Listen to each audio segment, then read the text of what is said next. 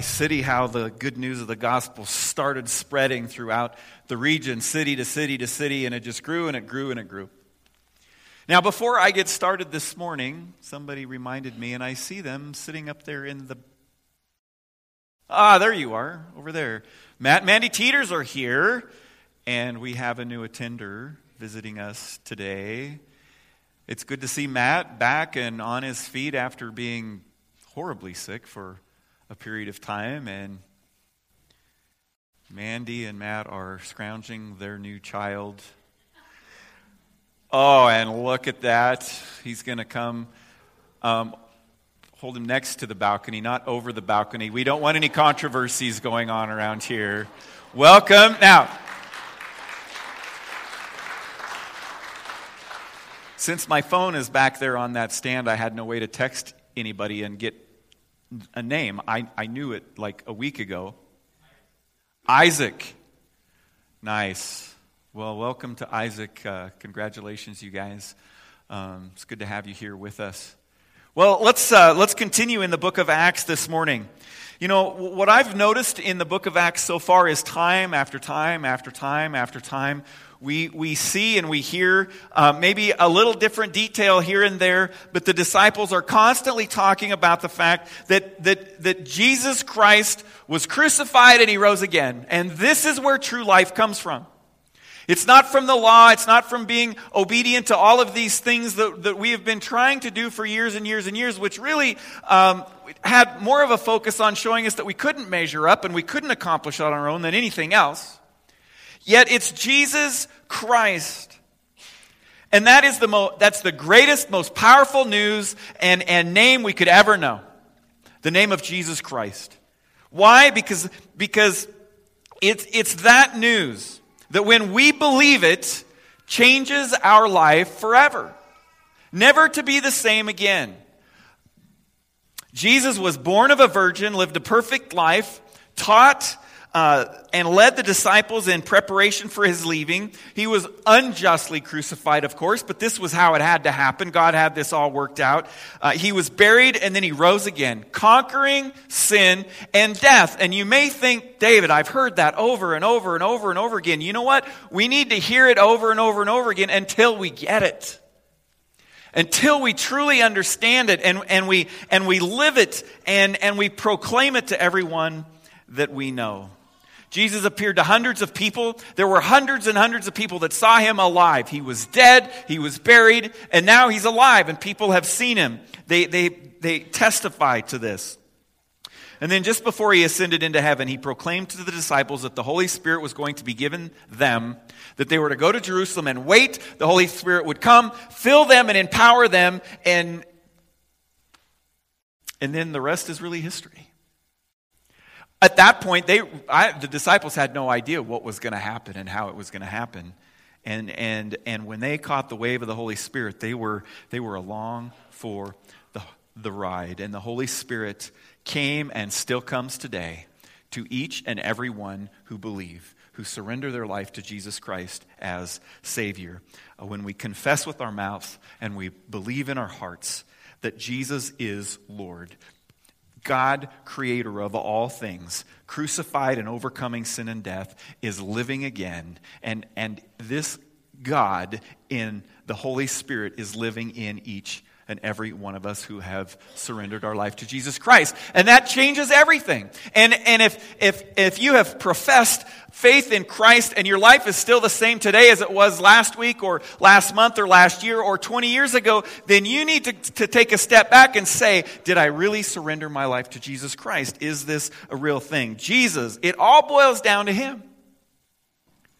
Our justification, our salvation, our sanctification. And it's not just knowing about Him, that, that He existed and that, the, that He walked the earth. It's putting our complete and total faith and trust in Him. It's not believing that that is a chair and that chair would hold me up if I were to sit in it. It's actually trusting the chair and sitting in it.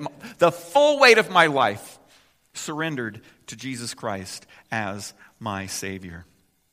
Repenting of my attempt and subsequent inability to save myself. And trusting Him with our lives. Oh, how sweet the name of Jesus is. Oh, what a friend we have in Jesus. I mean, I was writing the sermon and hymns are just coming. They're just the, the truth that, that are in them. Jesus, what a Savior. And then the transformation begins. Praise God, we're never the same. Amen. He, he begins to mold us and shape us and change us. Sometimes it takes breaking us down. Sometimes it, it takes putting things in our life that, that will cause us to trust Him completely. Sometimes it's a gentle whisper. Who knows? Who knows what we need and will and, and he knows what we need and he will never ever make a mistake. Ever. We can trust him completely in all things. In all things. Now, Satan would like us to, to think otherwise, that, that God may be screwed up by allowing this certain thing to happen in our life, but we can know that that, that never happens. That never happens. He will never make a mistake as he leads us on our transformation journey. Now, besides eternal life with our Creator in a place so good and peaceful, we can't even imagine in our current life what that's like. That's an amazing thing. There, there are other effects of our faith in Christ and his transformational work, and I want to look at two of them this morning. Two areas that our minds and our hearts are renewed, that our minds and our hearts are transformed. When we put our faith in Jesus Christ and we receive the gift of the Holy Spirit, which He promised, He loosens our hold onto things and He tightens our grip on relationships with Him and with others. And as we start out this morning, turn with me to chapter 4. I, I want to grab the last end of chapter 4, beginning in verse 32, Acts chapter 4. It's page 1081, I think, in the Bibles underneath the seats. 1081. Beginning in verse 32 of chapter 4. All the believers were one in heart and mind. No one claimed that any of their possessions was their own, but they shared everything they had. With great power, the apostles continued to testify to the resurrection of the Lord Jesus, and God's grace was so powerfully at work in them in them all, that there were no needy persons among them. For from time to time, those who owned land or houses sold them, brought the money from the sales, and put it to the apostle, at the apostles' feet, and it was distributed to anyone who had need. You see, in the Holy Spirit, we are stronger when we are together. I mean, that should really go without saying, right? But for whatever reason, we have the most difficult time grasping it and living our life that way. Even in our marriages, we struggle with this. The relationships with our families, we, we somehow get swayed from the fact that we're stronger when we're together. We're stronger when we're together. When we understand and experience the incredible grace and mercy and forgiveness of Jesus Christ, that begins to flow out of us into those around us. It says there that they were one in heart and mind. They were one in heart and mind. You see, the value of human life of the people around them was increased. They understood the sacrifice that Jesus made on behalf of all human beings, of all those who were created in the image of God. And as they faced um, adversity in the proclamation of their message, Jesus Christ resurrected, they grew stronger and stronger as a community. As a team, they grew stronger and stronger. As they met opposition, they prayed. They supported one another. They forged ahead with their mission. And that's the church today. That is our mission today. Bible study, fellowship, breaking of bread together, and prayer. Based on those four um, pylons, we're on mission together. And, and, and our, uh, we are more successful in our mission together when we are in, uh, with one heart and one mind, just as they were. All things you see in their lives orbited around this newfound relationship with Jesus Christ, the resurrected Messiah.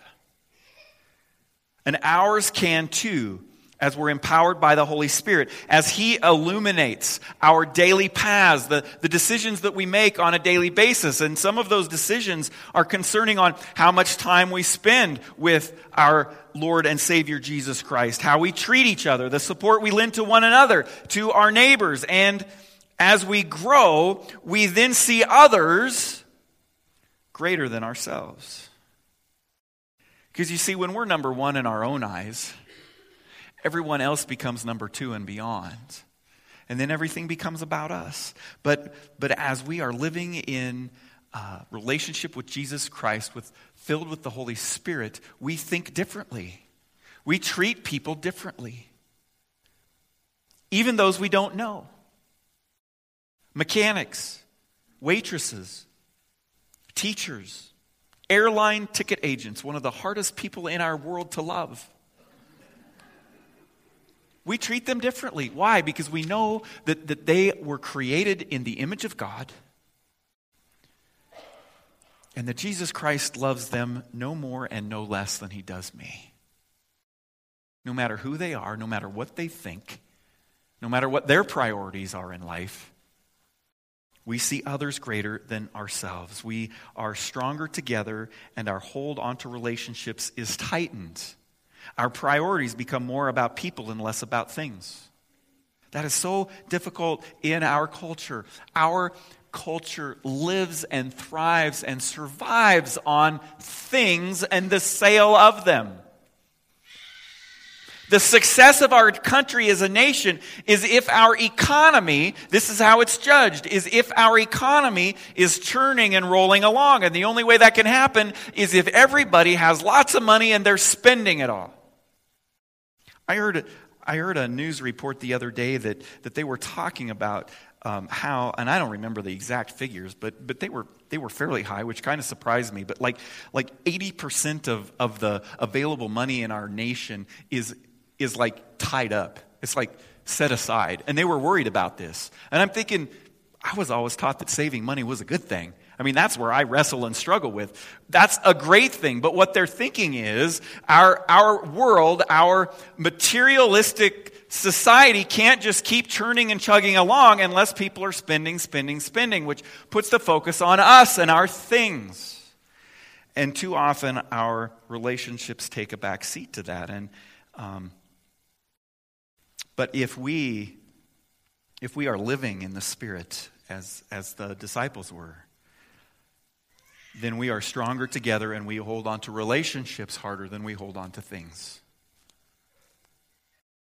life becomes more about people and less about prestige or notoriety or power. That's what happens when a, a, community surrenders their lives to Jesus Christ and they are one in heart and one in mind as they move forward, accomplishing along the way the mission that God has given them.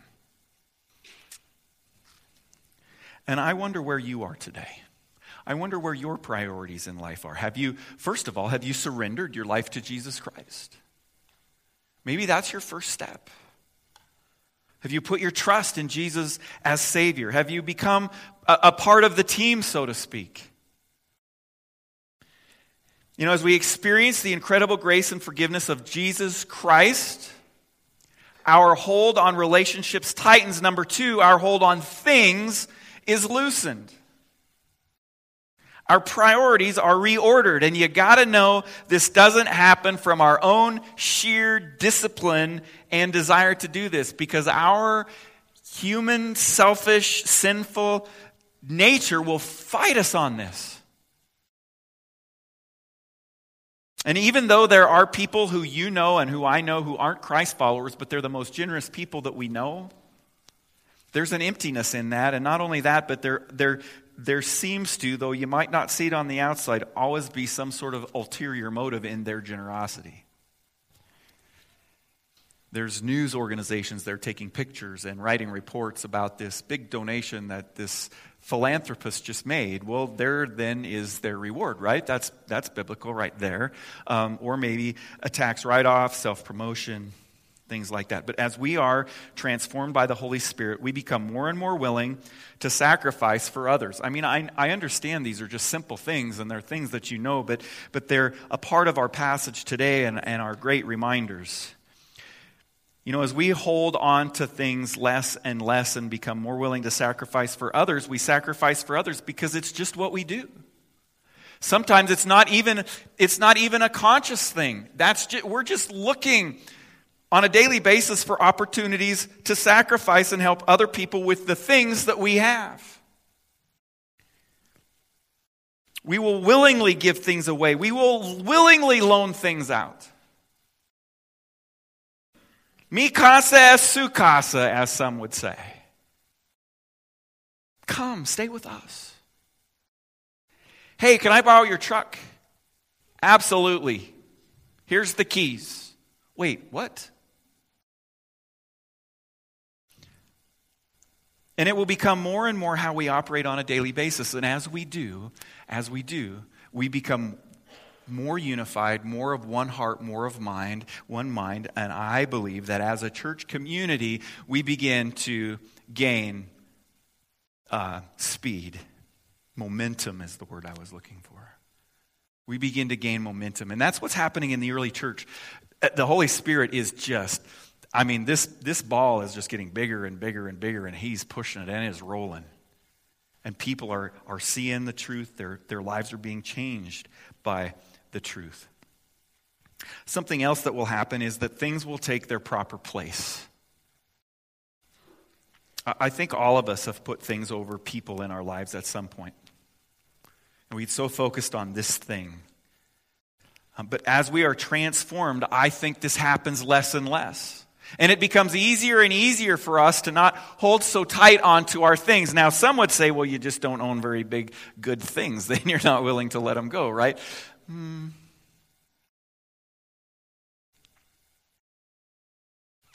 Our desire for an emphasis on stuff will fade as we become more and more in tune to the Spirit in how we live our life every day. Do we still need things? yep, we do. I mean, we still have to work. We still have to earn a paycheck and provide for our families and, and these sorts of things. But, but, but it's not a case of us stepping on and over whoever we need to to get them, right? People will more and more take precedent over things. But even in the time of the early church, Satan was doing his best to destroy what he could. I mean, he doesn't want them to succeed. He doesn't want this good news of the gospel of Jesus Christ and his resurrection to explode all over the world and for all of these people to be saved. And he tries to expose. I was talking with somebody this week, um, and, and it's like a, it, it's, it's, it's like Satan is preparing for a football game. And, you know, if a, a, team is preparing to play another team, they watch the film, they see what their tendencies are, they see what their, and they try to expose their weaknesses with certain plays and stuff. That's what Satan does. He tries to expose our weaknesses, and we need to recognize that that's what he does. Because if he can't destroy the church from without, he seeks to destroy the church from within. And we've got to guard our hearts against that. We've got to guard, we got to, we got to have each other's backs as, as we go through this. And of course, Satan isn't just going to sit around and let us hold tightly to people and loosely to things without opposition. He hopes to persuade us to say one thing and do another. We talked about this briefly last week. I want to talk about it briefly this week. He tempts us to be hypocritical in our lives, to say one thing and not do another. Because I think that is one of the most uh, common ways in which the, the gospel of Jesus Christ can be discredited is when there's somebody who says that they follow him and then they do completely the opposite. They say one thing and do another. Now, again, I we all make mistakes. And I think, honestly, in many ways, we're all, we're all hypocritical at some point in time in our life. But, but to be a hypocrite is to consistently and knowingly live that way day after day after day after day after day and never repent of it, never seek to overcome it.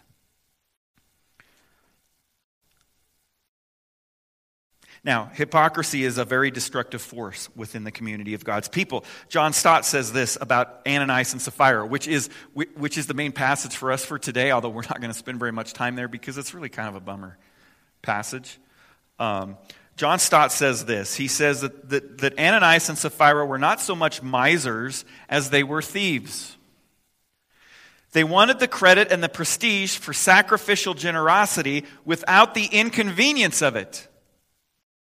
So, in order to gain a reputation to which they had no right, they told a brazen lie. And their motive in giving was not to relieve the poor, but to fatten their own ego. It was all about them and not about other people. Which is not what happens with someone who's walking with the Spirit, because we don't think that way. Our priorities aren't ordered that way. It's not us before them, it's them first. And then we do whatever we can to help out. Let's read the account. Um, let's start in chapter 5, verse 1. Now, a man named Ananias, together with his wife Sapphira, also, and, and this is in comparison to what Barnabas did. Barnabas sold a piece of land and he brought what, uh, what money he got from that sale and he laid it down at the disciples' feet and they used that to, to care for people. Um, they also sold a piece of property, and with his wife's full knowledge, he kept back part of the money for himself, but brought the rest and put it at the apostles' feet. And the assumption here, and as we see later, is that they're kind of letting everybody know that they sold this piece of property and they've brought everything that they got for it and they've laid it down at the disciples' feet, just like Barnabas did. Then Peter says this Ananias, how is it that Satan has so filled your heart that you have lied to the Holy Spirit and have kept for yourself some of the money you received for the land? Didn't it belong to you before it was sold and after it was sold? Wasn't the money at your disposal? What made you think of doing such a thing? You have not lied just to human beings, but to God. When Ananias heard this, he fell down and he died. And great fear seized all who heard what had happened. It would seize me as well. Then some young men came forward, wrapped up his body, and carried him out and buried him. About three hours later, his wife came in. Now knowing, not knowing what had happened, Peter asked her, Tell me, is this the price you and Ananias got for the land? Yes, she said. That is the price. Peter said to her, How could you conspire to test the Spirit of the Lord? Listen, the feet of the men who buried your husband are at the door, and they will carry you out also. At that moment, she fell down at his feet and died. Then the young men came in, and finding her dead, carried her out and buried her beside her husband. Great fear seized the whole church and all who heard about these events. Wow. It seems a little harsh, doesn't it? I mean, death? People in our culture say, well, that was just a little white lie. I mean, I really needed to tell you this. I needed to really tell it to you that way to protect you. I mean, I have thoughts about why God wanted to communicate to the early church and why the judgment was so harsh on Ananias and Sapphira, but they're really speculation because we're not really told this is why this occurred. This is why God did this this way. All we know is that He did it and we know that we can trust him completely. So the purpose for whatever it was and why ever he did it was served. And news spread of this incident like wildfire. Now, there's another incident in the Old Testament where lying and misrepresentation um, had grave effects on the community as well. I mean, you, you all are sitting here this morning and you have a modern day example of this very thing. Maybe, it's not, not a case of the person dying, but of the disastrous effects that have occurred to them and their family and all those around them. F.F. Uh, F. Bruce writes this. He says, The story of Ananias is the book is to the book of Acts what the story of Achan is to the book of Joshua, if you know anything about the story of Achan. In both narratives, an act of deceit interrupts the victorious progress of God's people. Do you, you remember Achan? Um, after the victory of the Israelites at the Battle of Jericho, Joshua is ordered that all of the goods and all of the wealth in, in that city uh, were to be devoted to the Lord. Where have we heard the word devoted before? They were to be devoted to the Lord. They're to become the devoted things. The people were to keep nothing for themselves, none of it. Take it all to the treasury, the temple treasury.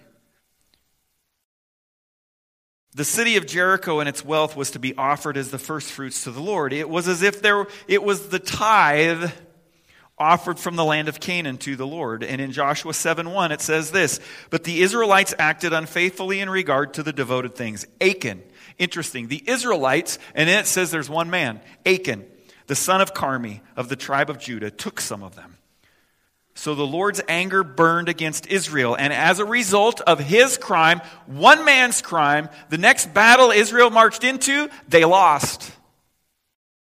They lost. It didn't just affect him, it didn't just affect his family, it affected the whole nation. And as a result of that, he, he tried to hide it, he tried to hide it, he tried to hide it, and eventually he has to confess, and he and his entire family are stoned. They're put to death because of this sin.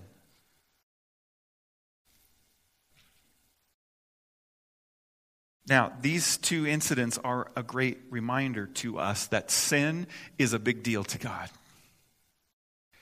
It's a big deal. Satan wants, it to mim- wants us to minimize it. Satan wants to think it's not that big a deal. It's not going to hurt anybody else. I'm only gaining something, and God's going to forgive me for this thing that I'm doing later anyway. No, we are not to take, God cannot be mocked in that way. Disobeying God has grave effects for us and those around us, and we must remember that. And it's an amazing and amazing act of grace and mercy that we all haven't been struck dead in the first place, isn't it? I mean, as I think about this passage and, I, and I've thought about it and I read sermons and, and I listened to sermons over the course of the last week or two, um, one of the sermons that I saw talked about how this passage was just an amazing proclamation of God's grace. And I thought, wow, they died. How do you get that? But then I think about my own situation and, and I think about my own place in the world, and I think about the things that, that I have done wrong, and the, the, the terrible decisions that I have made, and the fact that I'm still breathing and living life blessed by God. What a gift. What amazing, grace, gracious, and merciful God we have. He is full of love and mercy. We can't be easily convinced that sin's not a big deal because it is. Now, for Christians today, this sin of Ananias and Sapphira is, is still a temptation um, to so, as one author put it, luxuriate in the love and grace of God that we do not take seriously the consequences of our deliberate sinning, but God will not be mocked.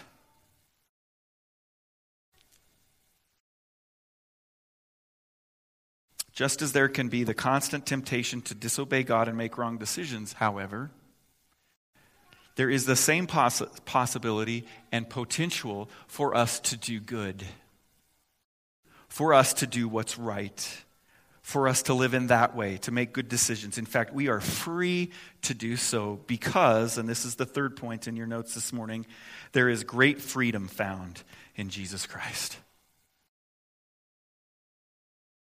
There is a freedom in our faith and relationship with Jesus that, can be, that can't be found in any other religion or any other relationship. It doesn't exist. Only in relationship with Jesus Christ do we truly have freedom. And just as we see the people in Acts letting go of their things and clinging to Jesus and to one another, we too can live this way. By letting freedom reign by letting freedom reign. Luke stresses this freedom in Acts. Ananias sold the field, and in a similar, in, in a similar fashion as Barnabas did. And he brought the money to the apostles' feet. But he lies about how much it is. Peter imagines that this might be the way you would act if there were some sort of external constraint on you, like you had to do this, like taxes. You have to pay your taxes. And what do we do? We do, we hire people to figure out how we don't have to pay them. Legally, of course. All of that is just to find the loophole or the whatever so that we don't have to pay it. So, so Luke is, or, or, or the apostles, I think, are kind of confused here. They're like Ananias and Sapphira. We, we have all of this freedom. You, this was your property. You owned it. You could do with it whatever you wanted to. And you could have sold it. In fact, he could have kept part of it and brought the rest and laid it at the apostles' feet if he'd been honest about it. There wasn't some sort of requirement that, that, that they give all of this. It's just what the people were doing to help everyone around them as they were unified in one heart and one mind.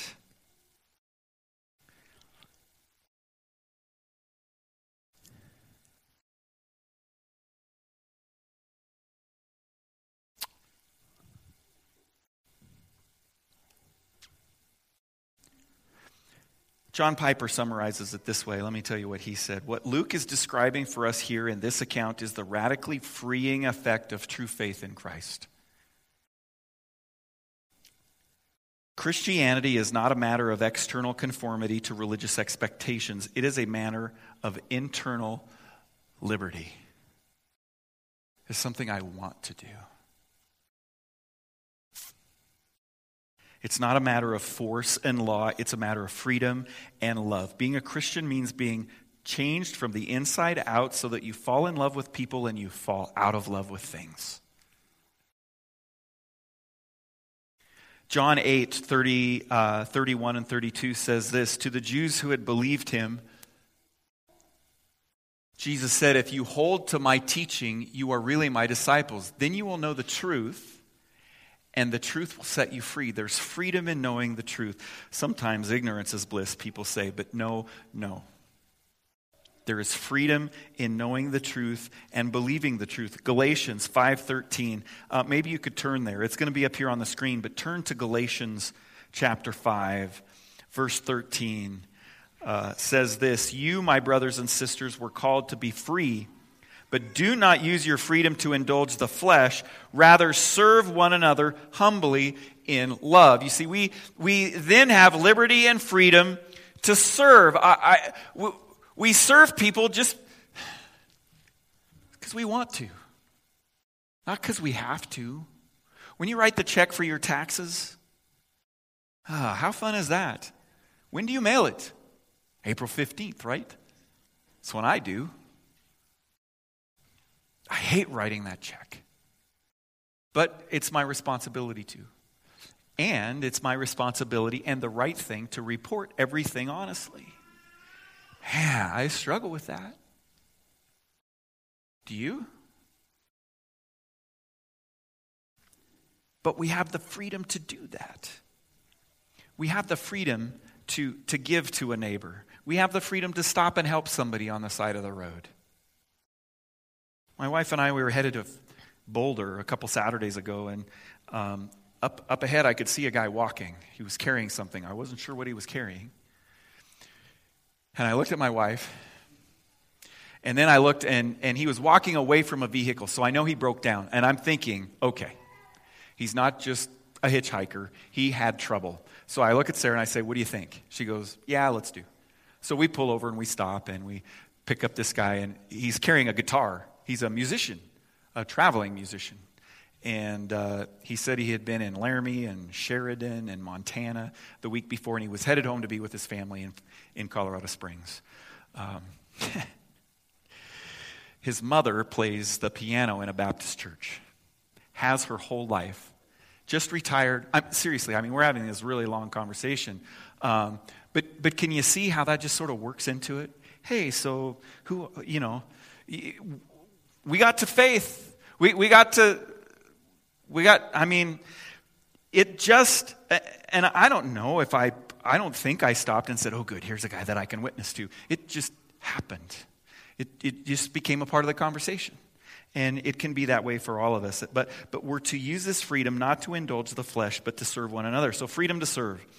For, and he goes on in Galatians chapter uh, 5, if you turn there. Uh, for the entire law is fulfilled in keeping this one commandment love your neighbor as yourself. We got to resist the temptation to attack each other. Especially true in your marriage if you're married, but also within our community. And, and Paul goes on to explain what happens. If you bite and devour each other, watch out or you'll be destroyed by each other. From the inside out, that's what Satan seeks to do. So I say, Paul says, walk by the Spirit who has been given to us, and you will not gratify the desires of the flesh. For the flesh desires what is contrary to the Spirit, and the Spirit what is contrary to the flesh. They are in conflict with each other, so that you are not to do whatever you want. Uh, this is a story told by someone, I'll just tell it in the first person. Recently, my wife and I went fly fishing for the first time. I'm not sure my wife has ever been fly fishing, but our guides told us that to catch a fish, you have to think like a fish. They said, Have you ever used this, Jeff? You, you might want to use this when you're taking guys out fishing. Um, to catch a fish, you have to think like a fish. They said that to a fish, life is about the maximum gratification of appetite at the minimum expenditure of energy. To a fish, life is see a fly, want to fly, eat a fly. A rainbow trout never really reflects on where his life is headed. A girl carp rarely, rarely says to a boy carp, I don't feel you're as committed to our relationship as I am. I wonder, do you love me um, for me or just for my body? The fish are just a collection of appetites. A fish is a stomach, a mouth, and a pair of eyes. And good to eat. While we were on the water, I was struck by how dumb the fish are. Hey, swallow this. It's not the real thing, it's just a lure. You'll think it will feed you, but it won't. It'll trap you. If you were to look closely, fish, you would see the hook. You'd know once you were hooked that it's just a matter of time before the enemy reels you in. You'd think fish would wise up and notice the hook or see the line. You'd think fish would look around at their fish friends who go for a lure and fly off into space and never return. But they don't. It is ironic. We say fish swim together in a school, but they never learn. Aren't you glad we're smarter? Aren't you glad we never get taken in hook, line, and sinker? You see, acting these ways isn't a, free, isn't a freedom that gives liberty in life. You know, it leads us into bondage. Sin will take us farther than we ever wanted to go, and it will hold us there longer than we ever intended to stay. We've got to get that in our heads. We have to get that in our heads. And we need to avoid it at all costs. So, in order to do that, we live in sync with the Spirit and we're given freedom to experience the fruit of the Spirit. It, it, goes on in Galatians chapter 5. But if you are led by the Spirit, you are not under the law. The acts of the flesh are obvious sexual immorality, impurity, debauchery, idolatry, witchcraft, hatred, discord, jealousy, fits of rage, selfish ambition, dissensions, factions, and envy, drunkenness, orgies, and the like I warn you, Paul says, as I did before, that those who live like this will not inherit the kingdom of God. They will be destroyed. But the fruit of the Spirit, and I want you to understand this, it's not the fruit of David who's living a really good life and being self righteous. It's the fruit of the Spirit. It's David living in sync with the Spirit on a daily basis, and this fruit being produced not by me, but by the Holy Spirit. But the fruit of the Spirit Paul says, is love, joy, peace, forbearance, kindness, goodness, faithfulness, gentleness, and self control. Against such things there is no law. Those, he, those who belong to Christ Jesus have crucified the flesh with its passions and desires. We've turned, we've repented. Yes, there are times when we turn back and we repent again and we turn again. But, but as we live daily in sync with the Spirit, the Holy Spirit of God, these things begin to flow out of your life and mine. And we do them not because we have to, because we get joy in doing them. We get joy in serving people. We, we, we're, we're, we're happy to sacrifice some things for someone else.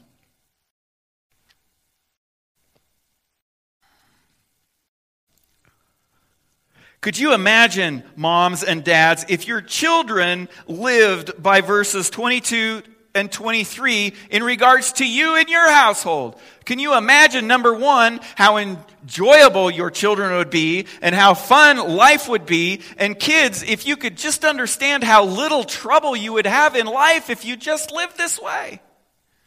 It's the same way in the kingdom of God. We want what we want because we want it.